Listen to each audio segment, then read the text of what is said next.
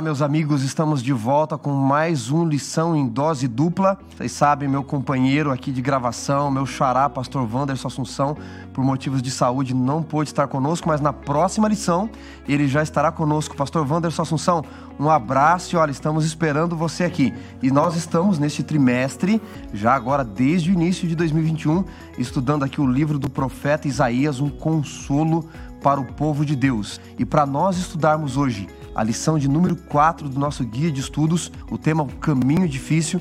Eu quero já desde já convidar você que está nos ouvindo aí pelo iTunes, lição em dose dupla, você que nos ouve pelo Deezer, o Spotify, você que nos assiste pelo YouTube, pelo Facebook, a compartilhar a lição desta semana, a viralizarmos esperança. Sabe por quê? Você e eu fomos chamados num mundo que viraliza ódio, num mundo que espalha doença. Nós fomos chamados a viralizar esperança e vida eterna. E para comentar a lição tão legal, tão bacana desta semana, eu tenho dois amigos aqui que eu vou apresentar para vocês, grandes amigos mesmo. E olha, hoje a lição tem comentário de peso, viu? Primeiro amigo que eu quero apresentar, pastor Robson Menezes, meu amigo, meu irmão que a vida me deu. Bem-vindo de volta ao lição em dose dupla, pastor. Obrigado, né? Eu fico muito feliz, pastor Wanderson, de poder estar aqui nesse espaço tão importante, né, para a igreja, para os nossos queridos irmãos, para recapitular tudo aquilo que é importante ao longo da semana, o nosso alimento que preenche o nosso vazio é, espiritual, né, que a gente tanto precisa de Deus. E obrigado pela oportunidade Tamo junto, Tamo pastor. junto e misturado aí, viu? Obrigado. Pastorzão, de repente alguém não te viu num outro programa aqui, não te acompanhou na Novo Tempo, porque esse homem é famoso, viu, gente? Então fala um pouquinho aqui pra nossa galera aí que está nos ouvindo, alguns no trânsito, outros em casa, outros assistindo pelo Facebook, um pouquinho da tua trajetória ministerial que você faz agora para o pessoal te conhecer um pouquinho melhor. Muito bem, a gente tem o privilégio, né, de trabalhar aqui juntos, pastor Wanderson e eu. É, ele é um grande amigo, parceiro, um homem de Deus, vocês aí o conhecem com certeza.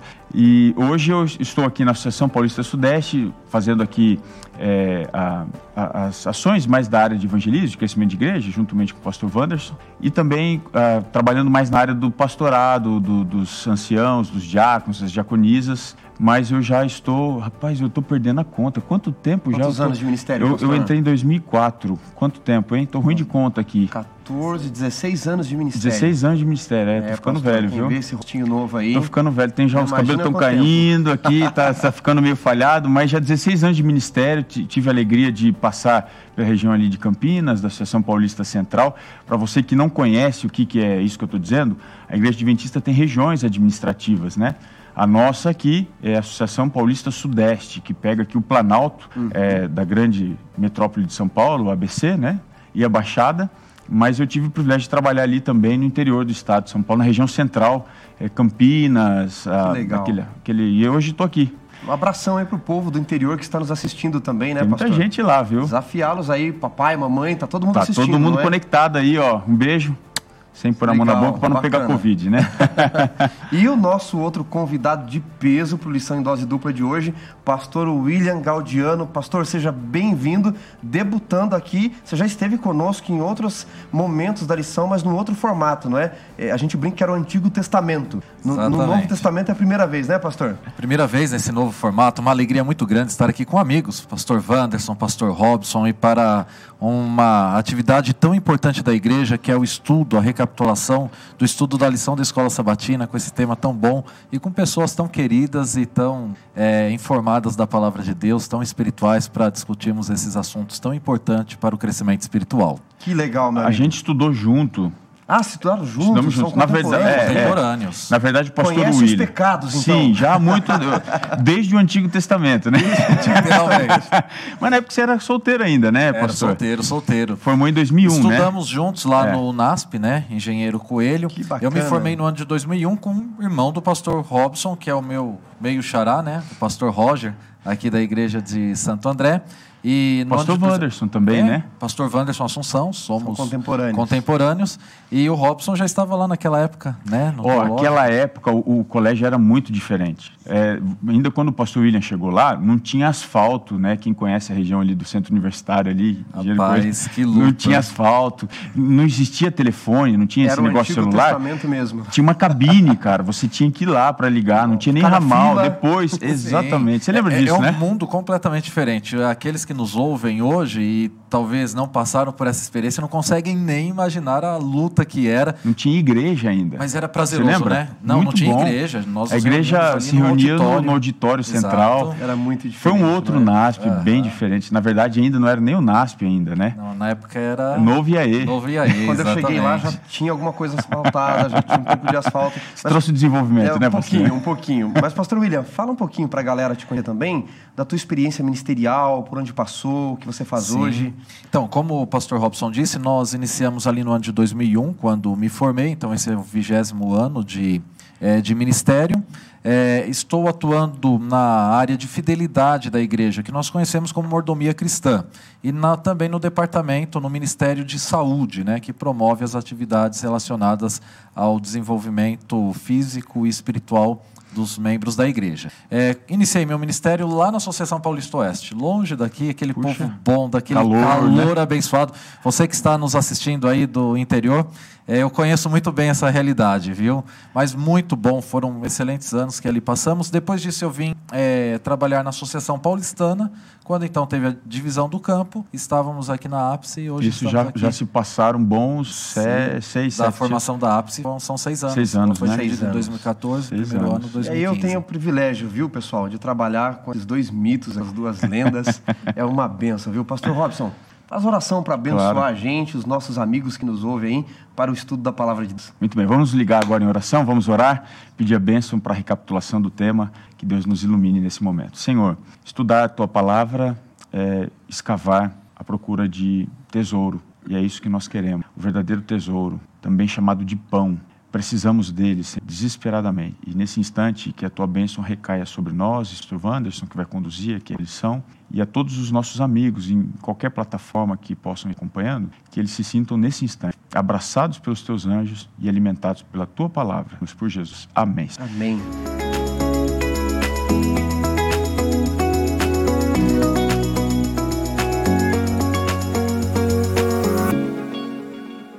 Muito bem, meus amigos. Voltamos a falar do rei Acas. Lembrem? Profeta Isaías, evangelho do Antigo Testamento, dividido em duas partes de histórias e promessas, e sempre com a promessa da eternidade. O profeta Isaías ele passa pelo período de cinco reis, quatro reis e meio, para dizer assim. Uzias, ele passa por Jotão, Acas, Ezequias, e ele é morto, segundo a tradição, pelas mãos de Manassés, não é? Cerrado ao meio ali. Ezequias acaba terminando a sua que, vida. Que coisa, né? Imagina só, né, pastor? Pregando a palavra de Deus por muitos anos. E Isaías, a gente comentou lá na lição, na primeira lição, já faz algumas semanas, fazer quase um mês aí. Isaías, ele era da corte, segundo a tradição, ele era primo do rei Uzias, um, meio, um primo meio-irmão, porque o pai de Isaías provavelmente fosse irmão do pai do rei Uzias. Então ele, ele tinha muita tinha um prosperidade, sangue, sangue, sangue real, nobre, né? muita oportunidade nesse mundo se ele quisesse ceder aquilo que o mundo estava passando. Mas ele troca tudo isso pela visão da glória do... Que foi muito impactante. E é isso né? que impacta a vida dele, não Agora, é? é, você disse que ele foi cerrado ao meio, né? Pelo... Cerrado ao meio para o Manassés. Agora, Manassés vai salvo? Você foi um bom rei? Pastor, essa é a grande... Porque Manassés ele foi um rei ruim, muito mal, mandou matar o profeta Isaías, inclusive estima-se que quando Hebreus fala que alguns foram mortos no meio, tal, tá falando de Isaías. É uma alusão, né? Essa Isaías, tradição né? Isaías, ele foi arrastado com, com, com correntes que colocaram no nariz um piercing, dele, né? piercing, Grande, assim, né? foram arrastando com um animal para a Babilônia.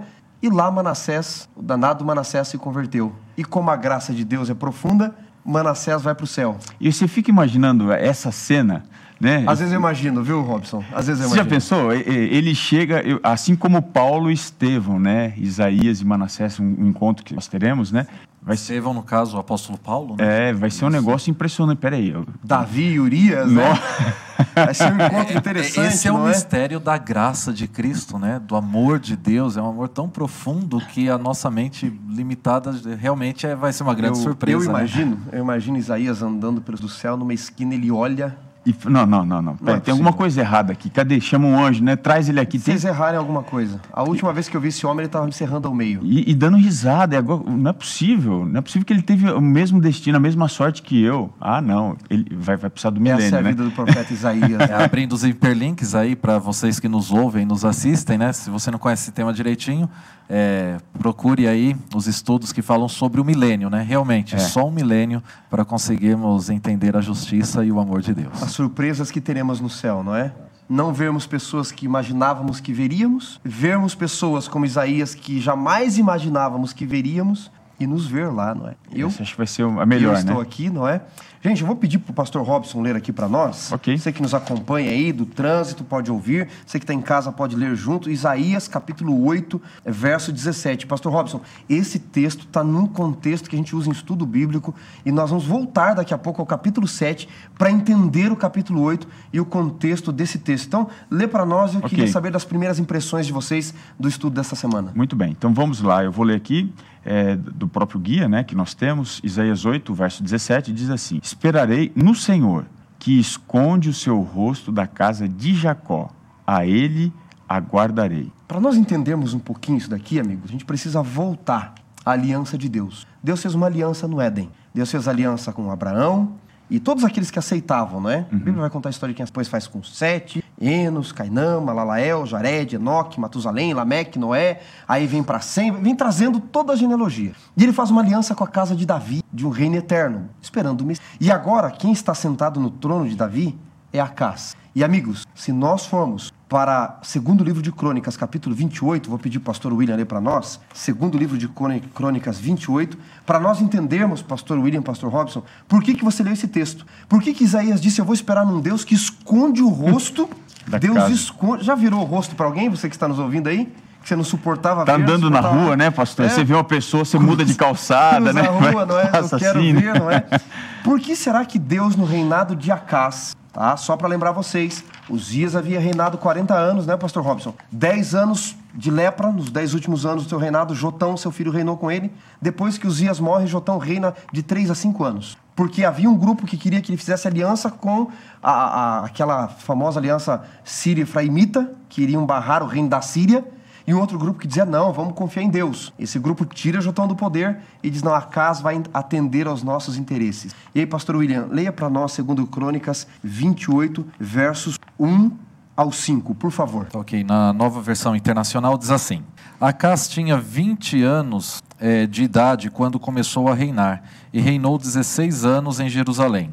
Ao contrário de Davi, seu predecessor, não fez o que o Senhor aprovava. Ele andou nos caminhos dos reis de Israel e fez ídolos de metal a fim de adorar a, os Balaíns. Queimou sacrifícios no vale de Ben-Inom e chegou até a queimar seus filhos em sacrifício, imitando os costumes deste detestáveis das nações que o Senhor havia expulsado de diante dos israelitas. Também ofereceu sacrifícios e queimou incenso nos altares idólatras, no alto das colinas e debaixo de toda árvore frondosa. Versículo 5. Por isso o Senhor, o seu Deus, entregou-o nas mãos do rei da Síria. Os os arameus o derrotaram, fizeram muitos prisioneiros entre o seu povo e os levaram para Damasco. Pedi para vocês começarem lendo esse texto porque a lição fala de caminho. E aqui diz assim: ele não andou nos caminhos de Davi, seu pai. Davi estava lá atrás, mas era parte da dinastia. E aí, para a gente discutir mais ainda, Pastor Robson, lia para nós, segundo Crônicas 28. Acompanha aí meu amigo que nos ouve. Se puder abrir sua Bíblia aí, se você não estiver no trânsito nesse momento, tá de férias, está na praia ouvindo lição em dose dupla, abre a Bíblia aí no seu celular segundo Crônicas 28, verso 16 e depois o 22 e o 26. Ok, vamos lá. Então, segundo o livro das Crônicas, capítulo 28, verso 16, 22 e 23, eu vou ler numa versão diferente da do pastor William, que é a meio uhum. da revista atualizada, tá? É, naquele tempo, mandou o rei Acás pedir aos reis da Assíria que o ajudassem. Verso 22 e 23. No tempo da sua angústia, cometeu ainda maiores transgressões contra o Senhor. Ele mesmo, o rei Acás pois ofereceu sacrifícios aos deuses de Damasco que o feriram, e disse: Visto que os deuses dos reis da Síria os ajudam, eu lhes oferecerei sacrifícios, para que me ajudem a mim. Porém, eles foram a sua ruína e a de todo o Israel. E depois vai dizer ainda, pastor Robson, ele destruiu, ele fez caminhos. Meu. Quais são as impressões de vocês sobre o rei Acás, que já tinha lá a experiência de Uzias, que viu que o pai dele passou, o Jotão não foi um rei ruim, tão ruim assim pelo menos, e agora mesmo com o profeta Isaías falando para ele, usando os filhos, né? Semana passada aqui com o pastor Diego e o pastor Ademar, nós estudamos sobre o, o resto volverá, Sear Jazub, não é? Uhum. E esta semana vai entrar um outro filho de Esse Isaías na lição um que nós vamos falar. É um né? nome bom para pôr nos filhos, não é? é como é que é? Rápido, presa, despo... rápido, presa, despojo, despojo seguro, seguro, não é? é? E aí, em hebraico, eu até falei semana passada, te dá um trava-língua, não é? Raça, asbas, não é? E aí você fala assim, uau, mas tudo isso, a vida do profeta sendo usado, e, e a casa ele não se converte. Que caminhos são esses, pastor William, que a casa estava seguindo? Bem, é, caminhos são decisões. Todos nós tomamos decisões na vida, né? E eu o rei Acas ele tomou as decisões que, na visão humana, nesse grande e mal, aparentemente são as decisões mais simples, que elas estão ali ao redor da, da circunstância que nós estamos vivendo. É como você está se afogando e você segurar num pedaço de alga. Emergencialmente, parece que essa é a única solução. Então, os caminhos que o rei Acas tomou foram exatamente os opostos ao que Davi havia tomado. E quais são os caminhos? Qual é o contraste? O caminho em quem confiar. Todos nós precisamos confiar em alguém. O ser humano ele foi criado para se relacionar, nós não somos uma ilha. Essa interação é natural do ser humano. E é nesse momento que nós tomamos decisões. Em quem eu deposito a minha confiança? Então nós temos a tendência de olhar para o passado e julgar, mas hoje nós vivemos as experiências muito semelhantes. No caso do rei Acasa, ele tomou a opção da idolatria, em confiar nos altos ídolos, naquilo que ele conseguia ver e tocar mas mesmo vendo tocando, eram inanimados. É metal, não se mexe, não tem vida. Em vez de confiar, olha só o paradoxo da fé, né? Essa, essa aparente contradição. Em vez de confiar naquele que nós não vemos, mas é aquele que tudo faz. É o Todo-Poderoso. Então, as decisões do rei Acás foram totalmente opostas ao do rei Davi, por conta das circunstâncias, na emergência, ele preferiu confiar naquilo que era próximo, naquilo que ele via. E hoje, pastor, isso não é diferente. Todos nós temos os nossos, as nossas opções. E essa é uma reflexão que nós precisamos fazer diariamente. Nas lutas da minha vida, em que eu estou confiando? Ou em quem eu estou confiando? Essa é a grande pergunta. Isso envolve fé. Porque muitas vezes, quando nós vemos a ação de Isaías com o rei Acás, algumas coisas pareciam loucura. Né? É, como uma virgem vai dar e conceber a luz, né? É, ou o nome totalmente fora da, da, do costume ali do momento, adiantando um pouco a lição aqui, mas é, mesmo visualizando todas as, as ações de Deus para chamar a atenção, ainda assim ele já havia tomado uma decisão. Então nós vemos a importância é, decidir nem sempre nos leva a viver aquilo que nós decidimos no exato momento. Mas como Deus está no controle da história desse mundo, a decisão é que vai definir o fim da nossa jornada. Agora, da nossa uh, pastor, pegando carona no que você está dizendo, eu acho interessante porque a gente está indo para os finalmente né, da lição, do que ele fez, os acordos e tal.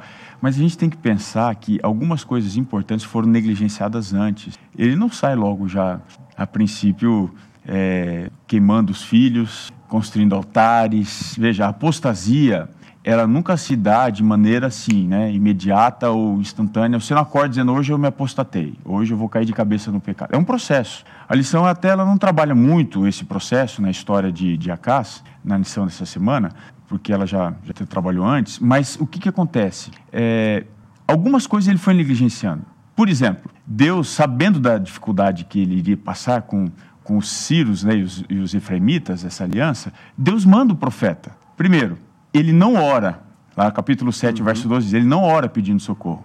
Ele recusa a ajuda que Deus envia.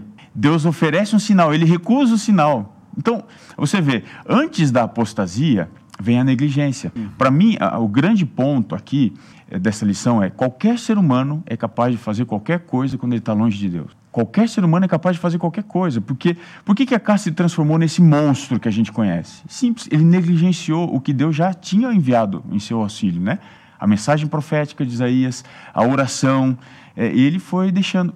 Então, um sintoma para nós nos preocuparmos é como é que vai a minha vida espiritual? Quão perto eu estou de Deus, né? das orientações que Ele dá através da Sua palavra? Será que eu tenho negligenciado também? Será que eu não oro mais? Será Pastor, que eu não estudo a Bíblia? Né? Quando você fala de Acas assim, eu me lembro, Wanderson, o grande erro, o maior erro. Esse foi o erro de Acas, não é? Ele assume novo o trono, vão depor o seu pai, e ele já assume porque uma ala queria a casa ali para fazer aliança, porque Jotão não queria, outra ala não queria, então eles vão depor Jotão. E ele vai dando passos, pequenos passos, não é? Um ditado no Oriente que diz que quando você sente que Deus está longe, adivinha quem se afastou, é? Exatamente. Ele vai dando pequenos passos. Acas, como você disse, não nasceu sacrificando os seus filhos. Não nasceu fazendo adoração a demônios, como nós vamos ver. ele vai dando pequenos passos, negligenciando a voz do profeta, negligenciando os sinais de Deus. E quando a crise surge, ela não modela o caráter, revela quem ele era. Exatamente. E aí Esse a é mostra. A crise, o problema, né? A gente está vivendo um contexto de crise ainda, né? Mas a crise, ela não, não vai dizer quem eu sou. A gente, como é, adventista do sétimo dia, né, vivendo a expectativa da profecia, a gente fica esperando o decreto dominical, isso e aquilo, porque ah, aí esperando sim, grandes eventos né, para tomar pra, decisões. Pra tomar decisões. As decisões só têm que ser tomadas antes dos grandes eventos. Elas, esses grandes eventos só vão revelar quem é quem. Foi o que aconteceu com ele. Né? Exatamente. Né? E aí Deus, a despeito dessa negligência, de toda a maldade, tentando com sua graça infinita salvá-lo. A lição anterior, inclusive, terminou dizendo que se acaso tivesse ouvido a Deus, tivesse é, aceitado os sinais de Deus, o seu reinado teria sido completamente diferente. E a lição desta semana traz de volta o capítulo 7 com Emanuel. Hum. Na semana passada nós vimos, amigos, que essa virgem, não é? Ele usa dois termos técnicos ali, Almá e, e Betulá. E ele está usando Almá porque ele quer dizer uma virgem mesmo, não são as outras mulheres, é alguém em idade de casar. E a lição nos trouxe também de que essa, esse menino poderia ser tanto o, o rápido despojo, presa segura, que nós vamos falar dele daqui a pouquinho, Alguns sugerem que fosse o rei Ezequias, mas Ezequias já tinha seis anos quando essa profecia foi dada. E aí o F.F. Lúcio ele diz, não, era alguém específico, uma virgem específica, um menino específico que nasceu como um sinal e que apontaria direto para aquilo que Jesus seria, Mateus capítulo 1, dizendo que a virgem conceberia e daria à luz um filho. Mas a lição dessa semana, ela traz um outro aspecto que eu queria que vocês comentassem. Porque no capítulo 7, se nós voltarmos, diz assim no verso 14. Capítulo 7, verso 14 em diante. Portanto, o Senhor mesmo vos dará um sinal. Eis que a virgem conceberá e dará à luz a um filho. Ele chamará Emanuel. Deus é conosco, seria a melhor tradução. E o verso 15 diz assim: Ele comerá manteiga e mel quando souber desprezar o mal e escolher o bem. Na verdade, antes que o menino saiba desprezar o mal e escolher o bem, será desamparada a terra ante cujos olhos, ante cujos dois reis tu tremes de medo. Então veja, ele está dizendo de uma terra desamparada e da idade do menino, não é? E é curioso porque em 12 anos, de fato, as outras terras seriam destruídas. E, e alguns dizem que essa manteiga e mel está falando da escassez, não é? O que, que a terra vai ter porque você não escolheu os meus caminhos? Ou seja, vocês falaram de caminhos de escolhas. Pastor William, o rei, Acabe o rei Acas escolhe o caminho do visível, não do invisível, o caminho humano e que vai dar errado. E as consequências deste caminho, embora a graça esteja presente, que, que acontece com eles ali? Então, é, o final sem Deus sempre é, é destruição, desolação, é tudo acabado.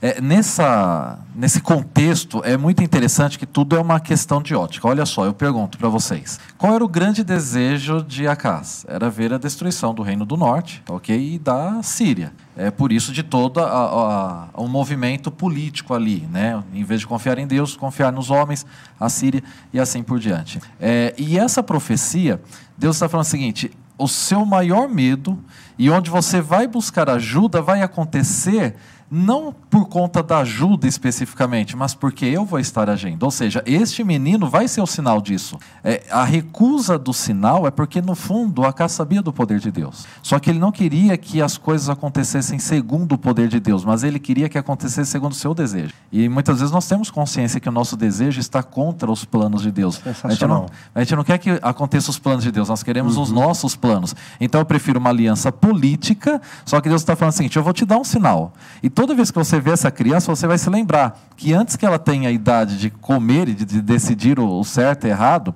aqui, é, no caso manteiga, é, é, no sentido de coalhada, né? ou seja, é, era uma comida que era utilizada no momento de escassez. É, tudo isso vai acontecer por conta da minha ação. Lógico que Deus, sim, ele no controle da história deste mundo, ele usa os seus instrumentos humanos. Ainda que ele venha fazer uhum. justiça no futuro, é sim, ele usou o rei da Síria, mas é ele quem está no controle. Aí a gente remete a, a todo esse contexto um pouquinho adiante, né? Foi até Isaías que, que prediz 150 anos antes, até da libertação do cativeiro babilônico, uhum. é, mas Daniel capítulo 2, ou seja, é Deus quem está no controle. Então, a, a presença dessa criança era exatamente para que o rei pensasse o seguinte e lembrasse: apesar dos meus desejos, das minhas escolhas, é Deus quem faz, é Deus quem age, é Ele que está no controle. Mas qual que é a grande questão? Os filhos, né, nós somos pais, os filhos pequenos, na, na simplicidade intelectual deles, na, na formatação mental, eles fazem uma pergunta: como que a pessoa, sabendo o que é certo, ele faz o que é errado? É, essa é a grande pergunta, né? Por exemplo, se eu sei que o caminho para determinada cidade é para lá, por que, que a pessoa pegou para lá? E tem coisas que não se explicam. Mas eu costumo, ao estudar a Bíblia, ver uma realidade triste: o pecado emburrece. É por isso que não existe uhum. resposta para algumas atitudes humanas. No cega mesmo, né? É, Agora, pastor, diante de tudo isso que você falou, você ergueu a bola, vou colocar para o pastor Robson cortar Eita. agora. Lá vai. Porque, Peraí, deixa eu me esticar aqui, então. Acas, pastor, ele está ah. enfrentando exércitos. Sim. Se Deus mandasse um, raio, não é? Usando a mitologia grega, o raio de Zeus, um Hércules, ou para ser mais bíblico, um Sansão, ou milhares, tá aqui, Acabe, eu vou te dar milhares de exércitos. Aí Deus diz: o sinal de que eu estou com você é uma virgem e um simples menino. Que sinal é esse de que Deus está comigo? E aí eu me lembro de Rubem Alves, para devolver aqui a bola para você. Ele diz assim: falando das coisas que a gente espera de Deus e são o contrário do que a gente espera. Ele diz: graças a Deus que tudo que eu sonhei para minha vida deu errado. Tentei a sorte, nos, tentei ser pastor presbiteriano, fui expulso da igreja. Tentei a sorte nos Estados Unidos, fui deportado. Fui virar empresário e fali. Resolvi virar escritor. e aí ele diz: graças a Deus que tudo que eu sonhei para mim deu errado. Acabe tem um sonho, a casa tem um sonho. A casa espera um tipo de sinal. Tanto que ele não quer pedir porque ele já tinha o sinal dele. Meu sinal é Tiglat-Pileser, o ogro do deserto. Que, que, que, sinal é esse? Que Deus é esse que age contrário às nossas expectativas e vontades? Olha, é, você levantou uma bola alta demais. Não sei se eu vou pensar, mas eu vou tentar, vou tentar. Vamos lá. É, esse sinal, ele não é dado porque foi solicitado. Uhum. Ele não pediu. Mas Deus, mesmo que você não está pedindo, eu vou dar, certo? E, e é possível no livro de Isaías você comparar essa, essa ocasião histórica com uma outra ocasião histórica. Você faz um paralelo deste rei, lá na frente com o rei é, Ezequias, no capítulo 38, quando Deus também vai falar com ele, ele está passando por uma dificuldade e tal, e Deus fala assim, só que ao contrário de acaso, o que, que ele faz? Ele ora, ele clama, ele suplica, e Deus fala, tá bom, eu vou estar com você e vou te dar um sinal. Qual que é o sinal? Fazer a sombra do sol do relógio de Acás andar 10 graus para frente ou para trás, né? Então você vê que até mesmo o relógio de Acás é, é, um, é um ponto que nos faz lembrar o seguinte: ele era tão diferente de Ezequias, porque Ezequias, se você for olhar em Crônicas e também no livro dos Reis, diz que uhum. ele fez o que era reto como seu pai Davi. Uhum. Acás não fez. Então a gente tem aqui um contraste. Quem é o tal do Acás? Ele é um safado, miserável, que está no lugar errado, não deveria estar tá ali fazendo a coisa errada, não tinha dignidade para estar tá ali. E pior, com poder. E tinha o poder na mão. Às vezes você tem esse cenário por aí, você tem gente maluca no poder. É, não estou falando nada de política aqui, tá, gente? Eu quero que você entenda o contexto bíblico. Então, dentro dessa realidade, o que, que Deus faz? Eu vou dar um sinal. Esse sinal aqui que Deus dá, contra a vontade, porque ele não está pedindo, Jacás, é o sinal seguinte: você é a lâmpada de Davi, você tem o sangue do Messias, você está se juntando com os homens para você fazer perpetuar o reino do Messias com as suas mãos? Então vou te dizer o seguinte: não depende de você, não depende da Assíria para combater os Ciro Efraimitas, os, esses que estão vindo. Depende de quem? De uma ação da graça. E a ação da graça é loucura. Né? Paulo escreveu isso aos Coríntios. Uma virgem e um menino que teria o nome Emanuel, Deus conosco. Ou seja, é, esse sinal que Deus está dando é o seguinte: a preservação do trono de Davi, ainda que esteja sentado nele, um, um maluco, um sociopata, um que queima filho, é, um, um, um que adora como todos os outros demais, é um é um que faz o discurso que todo mundo quer ouvir. Sabe aquele pastor que só prega o que todo mundo quer ouvir? É aquele que vai e surfa a onda do, do, do momento, né? Tem até uma expressão técnica, estou tentando lembrar aqui, é, dos pastores hoje, que só comentam o que todo mundo quer ouvir só fala de feminismo, é, só fala de, de, de racismo, só fala do, do, assunto do momento. É o era... hype, né? É o hype, é o que fica surfando as ondas do momento. Esse pastorzinho. Os mais antigos é o famoso Maria vai com as outras. Exatamente. Esse hype que só quer surfar as ondas do momento era o tal do Acás. Deus falou assim: olha, porque você está me rejeitando, não é por você que o reino se sustenta. Não é o sangue que está na tua veia que vai trazer o Messias. Mas Sou é eu. Emanuel. É Emanuel. Que coisa fantástica, não é? E aí entra, pastor William, um outro menino na história no capítulo 8, não é? Porque agora, se o outro era Deus conosco, ele dá a certeza da promessa. Isso é típico de Isaías, não é? Ele primeiro dá a certeza da presença de Deus, aí ele repreende, mostra as consequências e de novo a salvação. E aí nós entramos é na lição de terça em diante, mas não vamos seguir dia a dia. Mael Saar Rasbas. Repete aí, professor. Mael Saar Rasbas. Deixa eu ver aqui. Mael, isso aí mesmo. Saar Rasbas, tá certinho, né? Tá, não, certíssimo. É, rápido despojo, presa segura. Porque ele está dizendo, Isaías, escreve. Ele não quis me ouvir? Eu já dei a certeza da minha presença. Com o meu povo. Quem é meu povo? É quem quer estar comigo. Parece que o lema de Deus é o seguinte: veio porque quis, fique se quiser. É. Eu estou fazendo de tudo para te salvar. Você não quer ficar comigo, eu estou com você. A grande questão aqui, Acas, não é mais se eu estou com você. Eu já prometi, eu sou, eu sou o Emanuel. Deus. Deus com você e Deus conosco. A grande questão não é mais se eu estou do seu lado, é se você está do meu lado. Mas as consequências da tua escolha, sabe o que vai ser? Rápido despojo e vocês serão uma presa segura. Esse menino mostrava o que iria acontecer, mais ainda como consequência de acreditar no poder humano e não no poder divino, não é? é aí que tá, né? A gente quando diz a Bíblia, né? Maldito o homem confia no homem. confia no homem. Você acha mesmo que a Síria, o poder dominante da época, o maior poderio militar da época, ainda mais Tiglat e Pileser. Oh, Porque, Pastor Robson, talvez a galera aí não conheça quem era Tiglat e Pileser. Tiglat Pileser ele é conhecido como o ogro do deserto. As pessoas diziam aí vem Tiglat Pileser as pessoas olhavam para ele e tinha medo. Olha, se, se eu não soubesse quem era o demônio, eu diria que ele foi Tiglat-Pileser. Ele foi o mais terrível rei que já existiu. Então, e é aí... insanidade, né? É confiar em alguém desse jeito. E foi isso que ele fez. Ele fez um pacto com o diabo, né? Ele fez um pacto com, com, com esse tipo de rei. Você acha mesmo que um rei como Tiglat-Pileser, vendo a situação de Judá, uma província que não representava muita coisa, mas geograficamente falando. Para dominar o mundo era importante Era demais. a rota do mundo, né? Que ligava tanto a África, né? É, ligava também um pedaço da Europa para a Ásia e tal. Tá ali na Palestina. Ele pensou: o ah, que, que custa eu pisar numa outra baratinha aqui, né? E, e pastor Robson, pior, a CAS pagou Veja, Deus oferece de graça a sua ajuda. Vai, a assim, graça de graça, mas que custa tudo para ele. É. E aí ele diz: Não, não quero. Eu vou, vou pagar, para Tiglat-Pileser vir. Para me defender. Mas fala, você está patrocinando para que eu vá invadir. Convidou o é lobo é no meio do aprisco, não é? E o que acontece? Tiglat-Pileser invade, ele quer dominar o mundo todo ali. E a casa agora ele se vê num apuro terrível.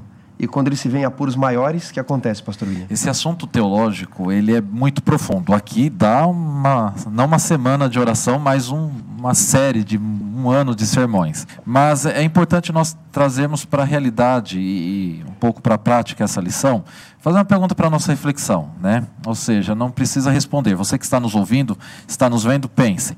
Quantas vezes nós sabemos que algo não faz parte dos planos de Deus, algo não é bom para a nossa vida, mas nós tentamos resolver do nosso próprio jeito, nos enfiando em rascadas? Vamos falar aqui de situações bem práticas disso é. daí. Um relacionamento que o pai e a mãe chegam e dizem assim, ó, não casa, Sim. não vai dar certo. Alguém e com todos os indícios, né? Exatamente. Né? Todos os indícios Alguém chega para você e fala assim, ó, não faça sociedade. Esse camarada aí não é, é. gente boa. Não faça, Sim. vai dar mal. Exatamente. Você vai, vai se arrepender. É, e na realidade da vida, a casa ele estava enfrentando um problema real. Era real o problema da, do Israel do Norte e da, é, da Síria.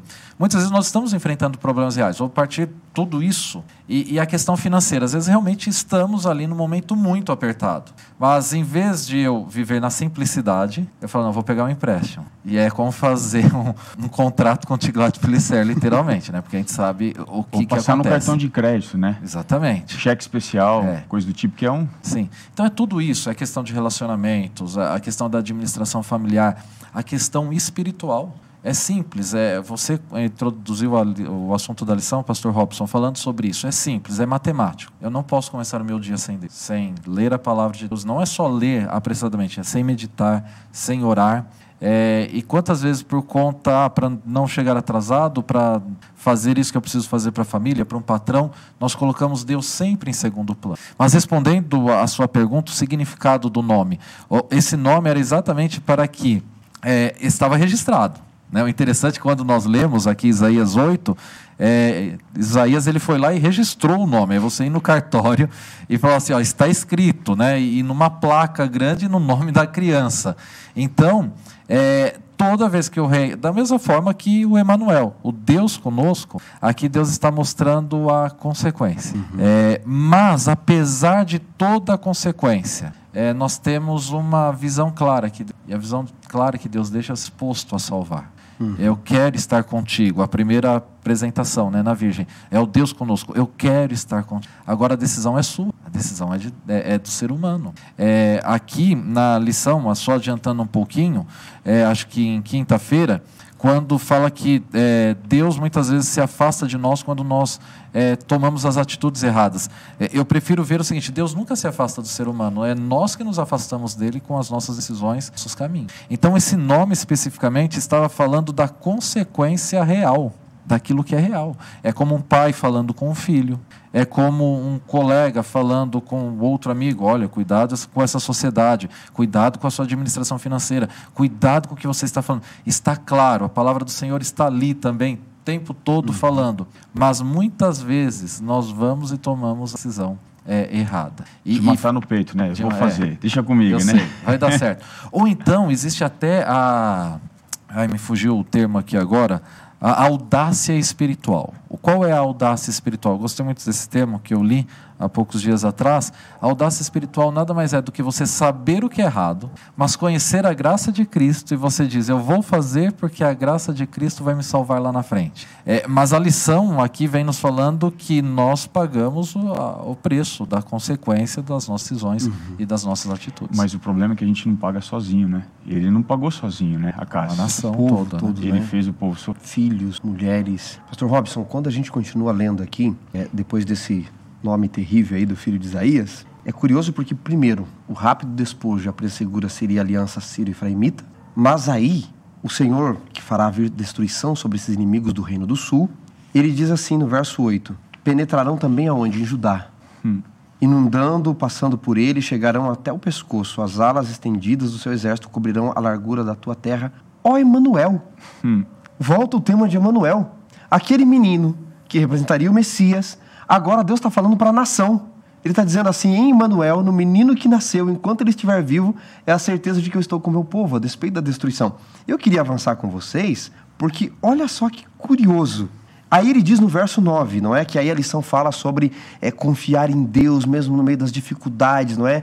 é os sinais que, que, Deus dá de estar na nossa presença. Aí ele diz assim: Enfurecei-vos, ó povos, é, e sereis despedaçados. Dai ouvidos a todos Todos os que sois países longínquos, cingivos e sereis despedaçados, ele repete. Cingivos e vocês vão ser destruídos. Aí agora olha o que ele diz no verso 10. Forjai projetos e eles serão frustrados. Está falando para os inimigos do povo de Deus. Dai ordens e não serão cumpridas. Por quê? Deus é conosco. Emmanuel. Porque é Emmanuel. Uhum. E aí ele vem o capítulo inteiro trazendo o seguinte.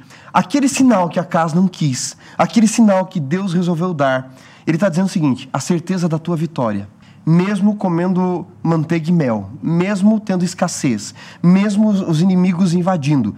Tudo um dia será frustrado por um único motivo. Emanuel. O sinal que a casa rejeitou. Deus é conosco. Ao longo de todas as escrituras, você vê Deus indo atrás do ser humano. Você vê o salmista dizendo, ainda que eu ande pelo vale das sombras e da morte. Você vê Jó dizendo, não é? Eu não estou preocupado pela doença aqui, é que eu não estou notando a presença dele comigo. Se adianto, não percebo. Se volto atrás, não vejo.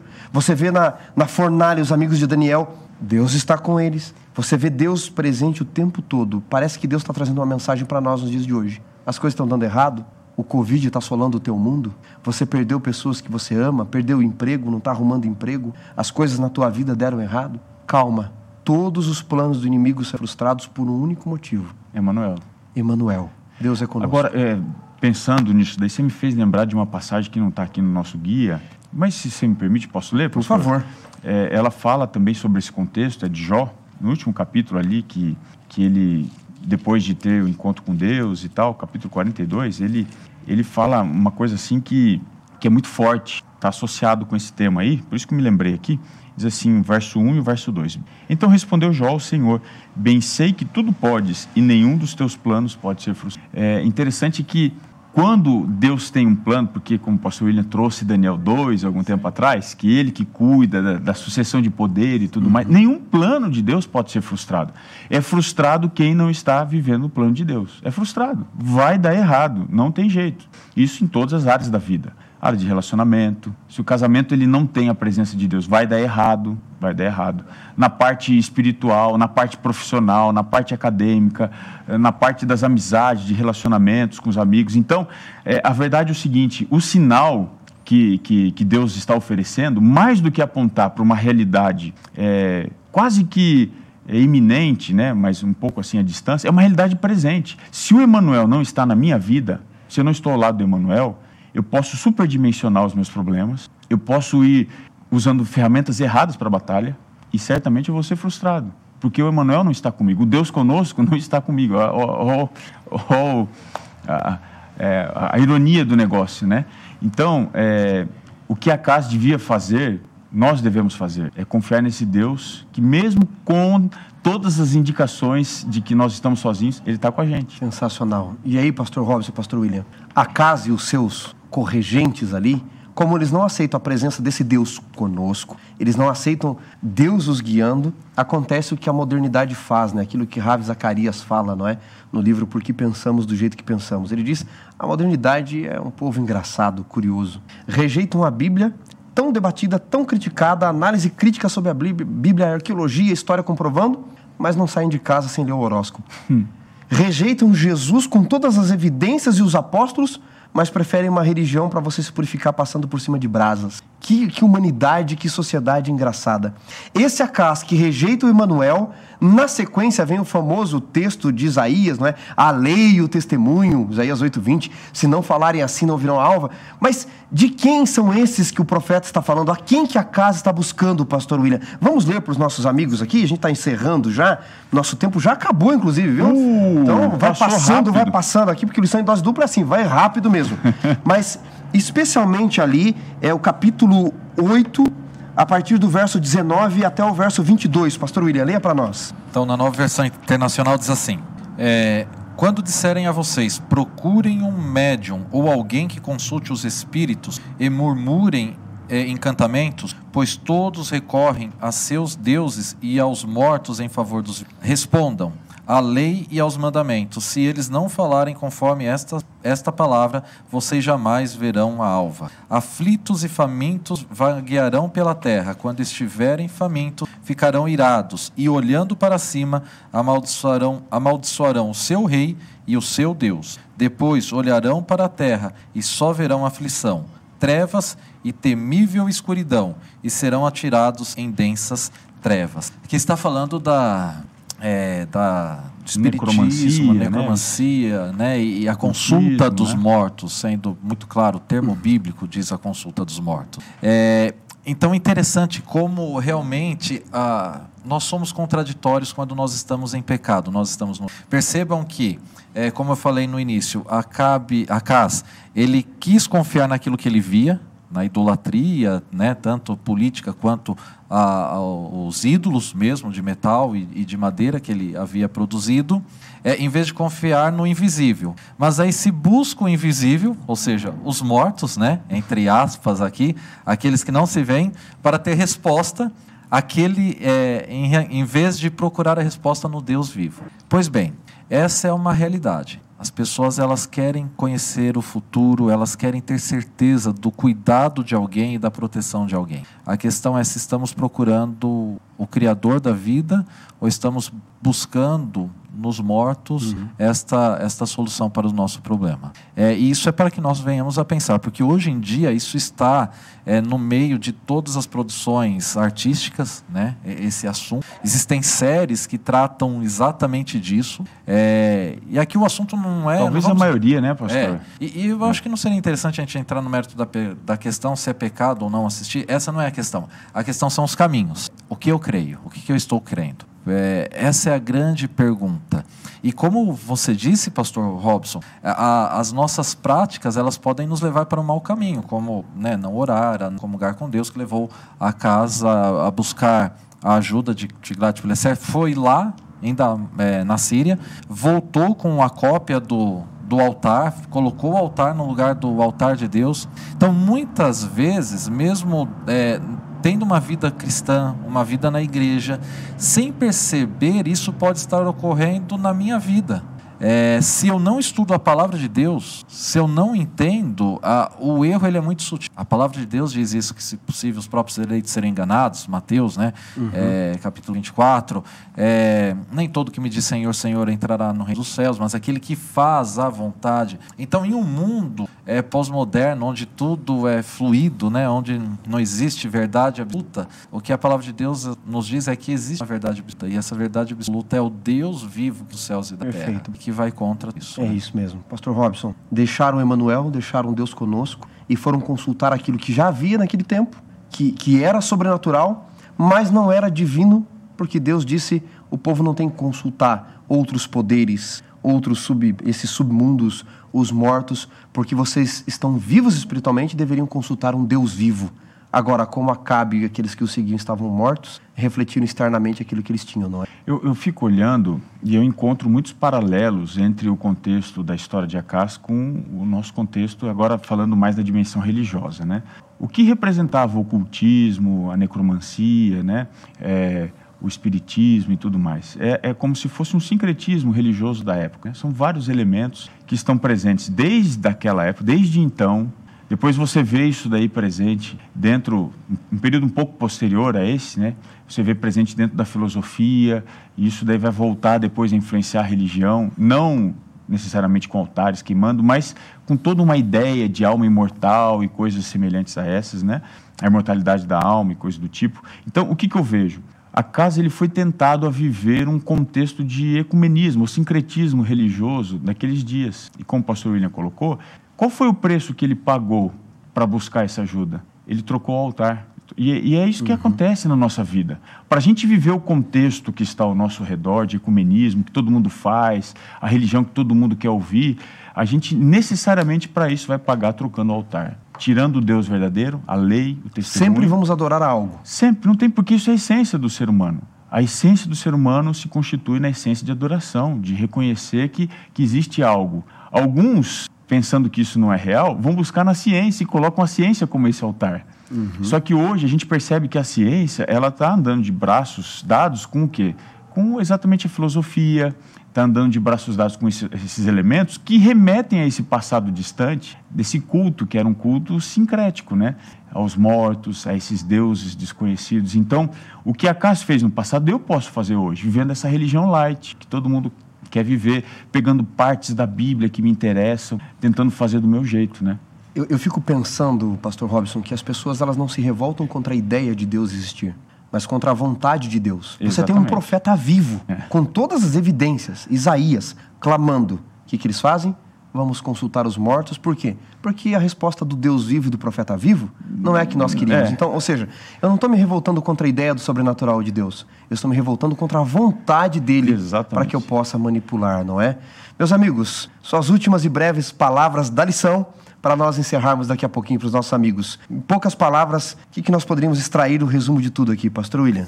Bem, mesmo em meio a toda apostasia, em todo o pecado, é, foi o tema central da lição passada, mas introduziu a lição aqui: Deus está sempre conosco. É, para que nós não venhamos nos esquecer que, mesmo apesar de todas as falhas, de toda a, a transgressão que possa ocorrer em nossa vida, na vida humana, nesse grande conflito entre o bem e o mal, é, Deus nos ama, Ele está conosco e Ele é o que provê a verdadeira salvação. Amém. E que não venhamos nos esquecer disso e venhamos buscar em Cristo Jesus a nossa verdadeira salvação. Amém. Pastor Robson. É, eu só queria lembrar das exortações né, que são prévias à nossa situação de apostasia. Para a gente se tornar o que Acas foi, a gente tem que negligenciar o que ele negligenciou. Né? Coisa simples, a oração, as advertências da palavra de Deus, uhum. o espírito da profecia.